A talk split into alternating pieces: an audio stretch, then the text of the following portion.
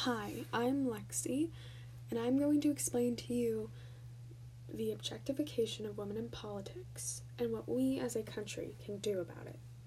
Women in politics are unfairly criticized in the media and by their male colleagues. They are told that they are not wearing enough makeup or that they are wearing too much. They are too ugly or too fat, or too pretty and too skinny, anything that could possibly diminish their voices and dim their lights they are hardly ever criticized for their actual policy decisions. This type of criticism can have a detrimental effect on a campaign. In 2009, a study showed that focus on a traditionally attractive female candidate's beauty diminished voters' perception of her competence.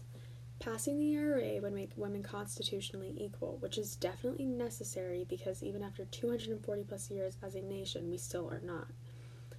We can vote, but we've only been able to vote for 100 years, and that does not protect us from discrimination. The women's liberation movement in the 1970s fought very hard for the amendment to be passed before its expiration date in 1982. But there is still hope. Virginia, the final state needed for the amendment to pass, recently ratified the ERA.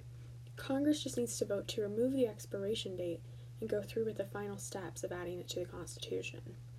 More women running would greatly help to pass legislation uh, more women running would make our Congress more diverse and actually representative of the country we live in, which would further prove that beauty has zero effect on policy.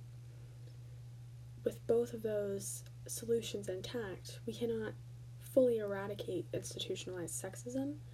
However, it would make things a lot easier for female politicians to succeed in their jobs. Thank you.